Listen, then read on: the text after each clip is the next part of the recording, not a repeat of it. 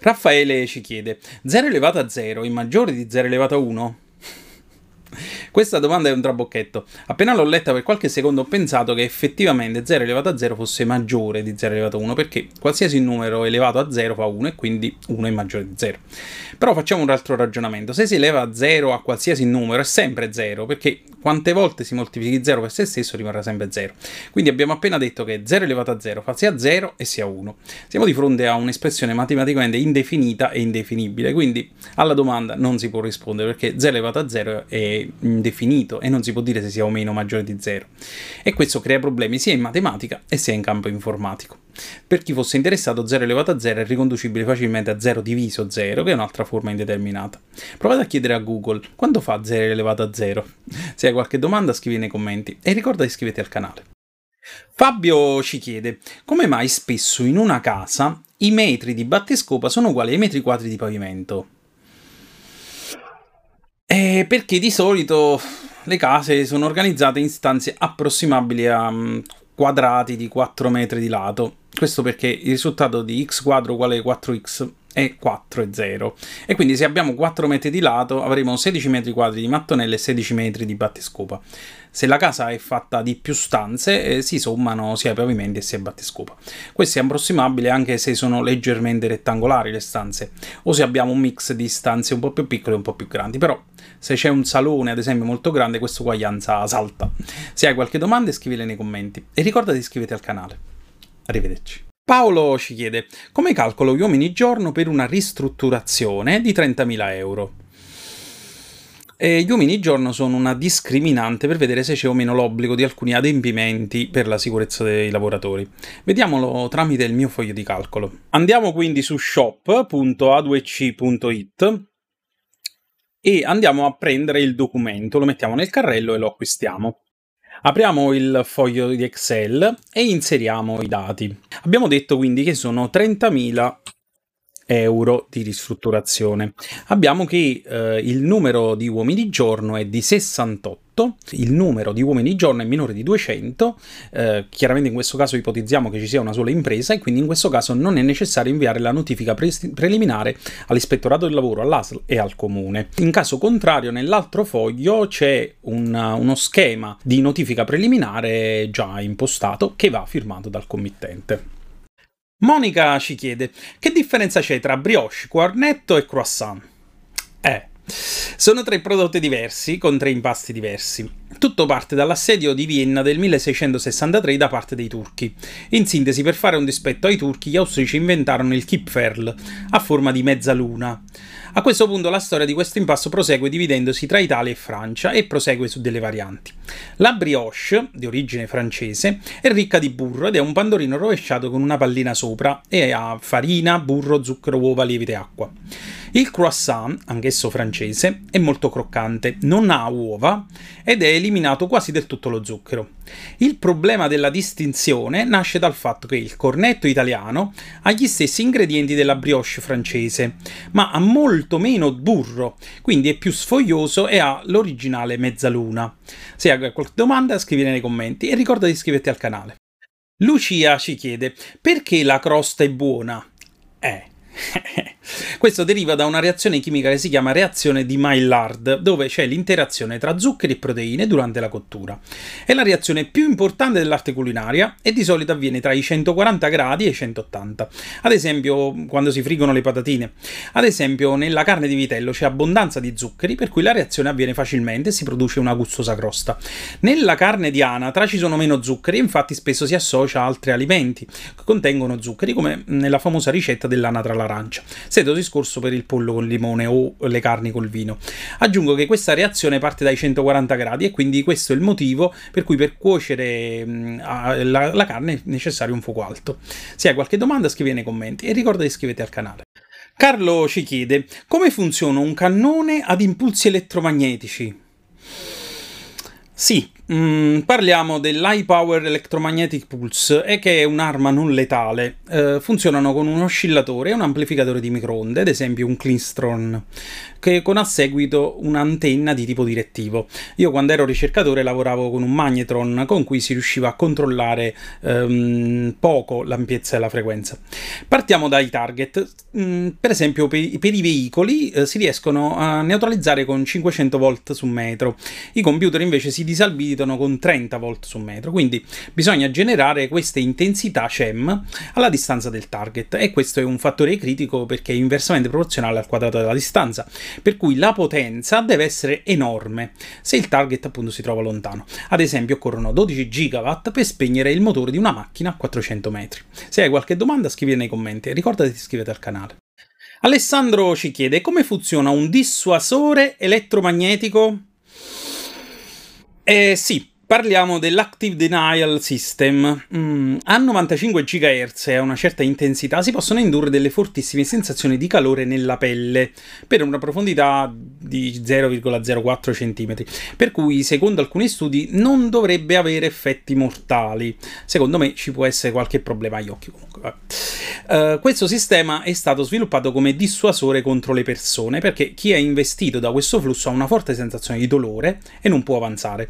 Occorre un un Girotron, che è sostanzialmente un Maser, con un collettore a solenoide e un'antenna. Con 100 kW di potenza, ehm, attraverso un treno di impulsi di 95 GHz, si riesce a raggiungere i 25 kW a metro quadro a una distanza di un km. Parliamo quindi di potenze rilevanti. Matteo ci chiede: qual è la legislazione per le armi non letali? Hmm. Nel diritto internazionale umanitario e nello specifico nel diritto bellico sono ammesse nell'ambito di un conflitto armato. C'è il divieto di attacchi indiscriminati e non proporzionati. Uh, ci sono alcuni divieti specifici, come per le mine antiuomo, le armi incendiarie e i laser accecanti, però purtroppo c'è margine di interpretazione.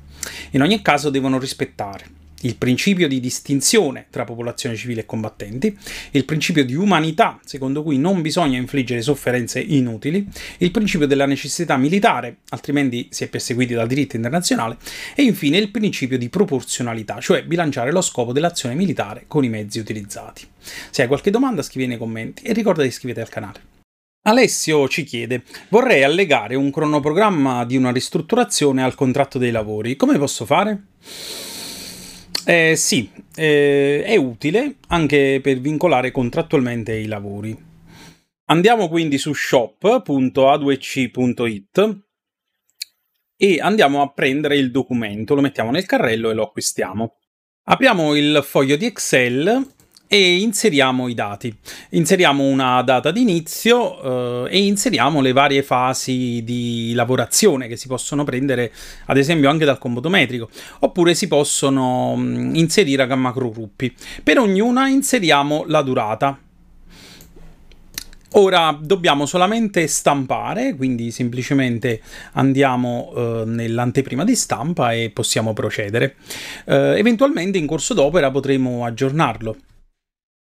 Mario ci chiede: Dio esiste? Per molto tempo ho cercato di evitare questa domanda, ma visto che mi viene chiesta spesso, ho deciso di registrare questo video. Dal punto di vista scientifico, non si sa. Non si può dire né che esista né che non esista. Passiamo alla filosofia. Ho letto parte della Somma teologica di San Tommaso, le meditazioni metafisiche di Cartesio, la dialettica trascendentale di Kant, come anche le controargomentazioni di Marx e Nietzsche, in sintesi neanche la filosofia è di aiuto. Per il teismo esistono ragioni sufficienti per dire che esiste, per l'ateismo no, per l'agnosticismo non si sa. A questo punto devo espormi personalmente. Sì, Dio esiste, ma non so dimostrartelo. Se mi vuoi credere, mi credi. Simona ci chiede perché alcune caramelle hanno anche la carta a protezione? E questo dipende dall'uso del PVC, che non è idoneo al contatto alimentare. Nello specifico, i plastificanti che si usano nella lavorazione del PVC possono migrare sulla superficie e quindi arrivare all'alimento. Quindi la carta serve per proteggere la caramella. Ora mi potresti chiedere, ma allora perché si usa il PVC? Dal punto di vista produttivo, la chiusura a caramella, cioè avvitata, è molto economica, oltre a essere tradizionale. Il PVC, a differenza di altri materiali, mantiene la torsione e quindi la caramella non si srotola. Segnalo però che nel tempo sono stati sviluppati altri materiali come il polipropilene twist che mantengono la torsione e quindi il PVC pian piano si sta accantonando. Però non voglio chiudere questo video parlando male del PVC e voglio sottolineare che è un eccellente materiale che può essere anche riciclato all'infinito. Gabriella ci chiede qual è la differenza tra biodegradabile e compostabile? Hmm. La differenza sta nel tempo e non è detto che ciò che è biodegradabile sia compostabile. Biodegradabile è qualsiasi materiale che può essere scomposto da batteri, luci e agenti naturali in sei mesi almeno del 90%. Invece, ciò che è compostabile è sia biodegradabile, ma anche disintegrabile, cioè non deve essere più visibile, e questo in meno di tre mesi. Quindi per l'umido ed in generale per uh, tutto il resto è preferibile sempre usare prodotti compostabili. Il riferimento di tutto ciò è la norma UNI N 13432. Se hai qualche domanda scrivi nei commenti e ricordati di iscriverti al canale. Arrivederci. Sofia ci chiede: Nella busta della pasta l'inchiostro può macchiare la pasta? No, non è possibile. Premetto che ho lavorato per diversi anni come controllo qualità e ricerca e sviluppo sia in fabbriche che producevano alimenti e sia in fabbriche che producevano imballi alimentari. La quasi, quasi totalità degli imballi alimentari è realizzata con un doppio film plastico con la stampa grafica e la colla tra i due strati, cioè film più inchiostro più colla più film. Quindi l'inchiostro è sigillato all'interno e non è possibile che esca. Però per precisione accenno velocemente che esiste una remota ipotesi di possibile doppio controstampa, cioè la bobina stampata avvolta su se stessa può potenzialmente trasferire una piccolissima quantità di inchiostro sul lato esterno che successivamente, una volta unita al lato interno, per controstampa la trasferisce a quest'ultimo. In sintesi è quello che è successo qualche anno fa in un noto scandalo.